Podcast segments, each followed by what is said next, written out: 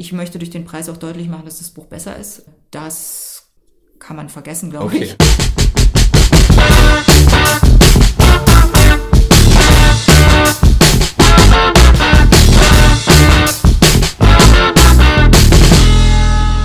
Hallo und herzlich willkommen zu unserem Redbug Radio Patreon.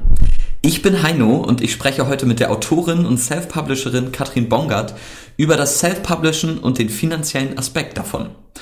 Und damit, hi Katrin, schön, dass du wieder hier bist. Freut mich sehr. Hi. Sag mal, vielleicht fangen wir damit an, warum hast du damals die Entscheidung getroffen, hauptsächlich selber deine Bücher zu veröffentlichen? Ich würde okay. mal sagen, ich habe auf jeden Fall gemerkt, dass ich das ausprobieren möchte. Ich bin mhm. so jemand, der, ich, da ist was da, das ist wie eine App, die muss ich doch ausprobieren. Mhm. Ich, hab, ich bin eigentlich darauf aufmerksam geworden, auf, auf Self-Publishing durch Eisler. Das ist ein amerikanischer Autor, der sehr, sehr viele Videos dazu gemacht hat und im Grunde gesagt hat, liebe Autorinnen, wenn ihr wirklich Geld verdienen wollt mit euren Büchern, wenn ihr wirklich mehr vom Kuchen abbekommen wollt, dann guckt euch das an. Das, das ist einfach großartig, das müsst ihr machen, das ist, das wird die ganze Welt verändern, die ganze Verlagswelt verändern. Mhm. Oh, und damit hat er recht gehabt. Da habe ich gedacht, ja, ich verstehe, was er meint. Und da gibt es mehrere Aspekte die man, die man wissen muss. Erstens, das Tempo der Veröffentlichung kann man selbst bestimmen. Man kann den Preis des Buches selbst bestimmen. Man kann äh, das Cover selbst bestimmen. Man kann eigentlich alles selbst bestimmen. Und ohne da jetzt wieder drüber zu reden, dass das natürlich auch nicht unbedingt nur gut ist, wenn mhm. man die ganze Arbeit nämlich dann auch alleine hat.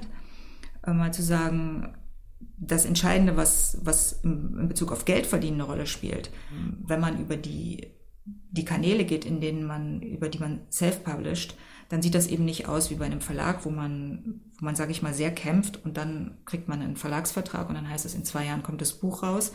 Sieht es beim Self-Publishing so aus, wenn man schnell oder vielleicht einfach auch nur in einem zügigen Rhythmus schreibt, ich bleibe jetzt mal ganz bescheiden, zwei Bücher im Jahr ähm, publizieren könnte, egal ob über ein Sachthema oder über ein belletristisches Thema. Ja dann kann man das eben, kann man zwei Bücher rausbringen.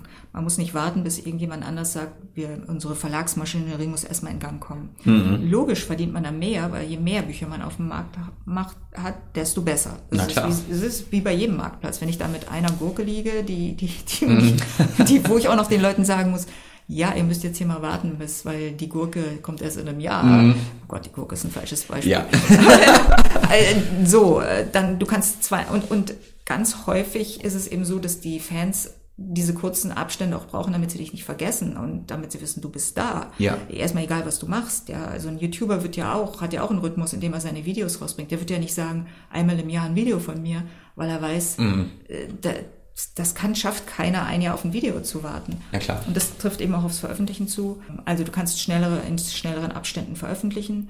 Mein Gefühl sagt mir, die Leute werden es lieben, wenn ich keine Ahnung, dieses Buch jetzt in einem komplett weirden, jokigen Style schreibe. Ja.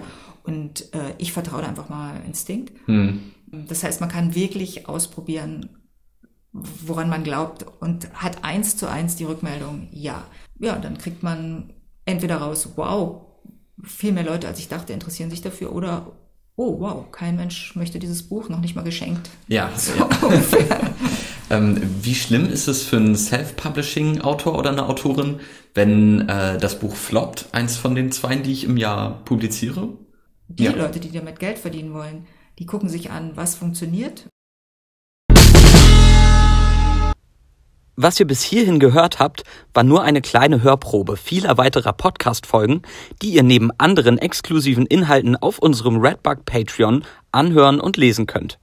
Ein Link dazu findet ihr zum Beispiel über die Redbug Books Instagram-Bio. Wir freuen uns auf euch.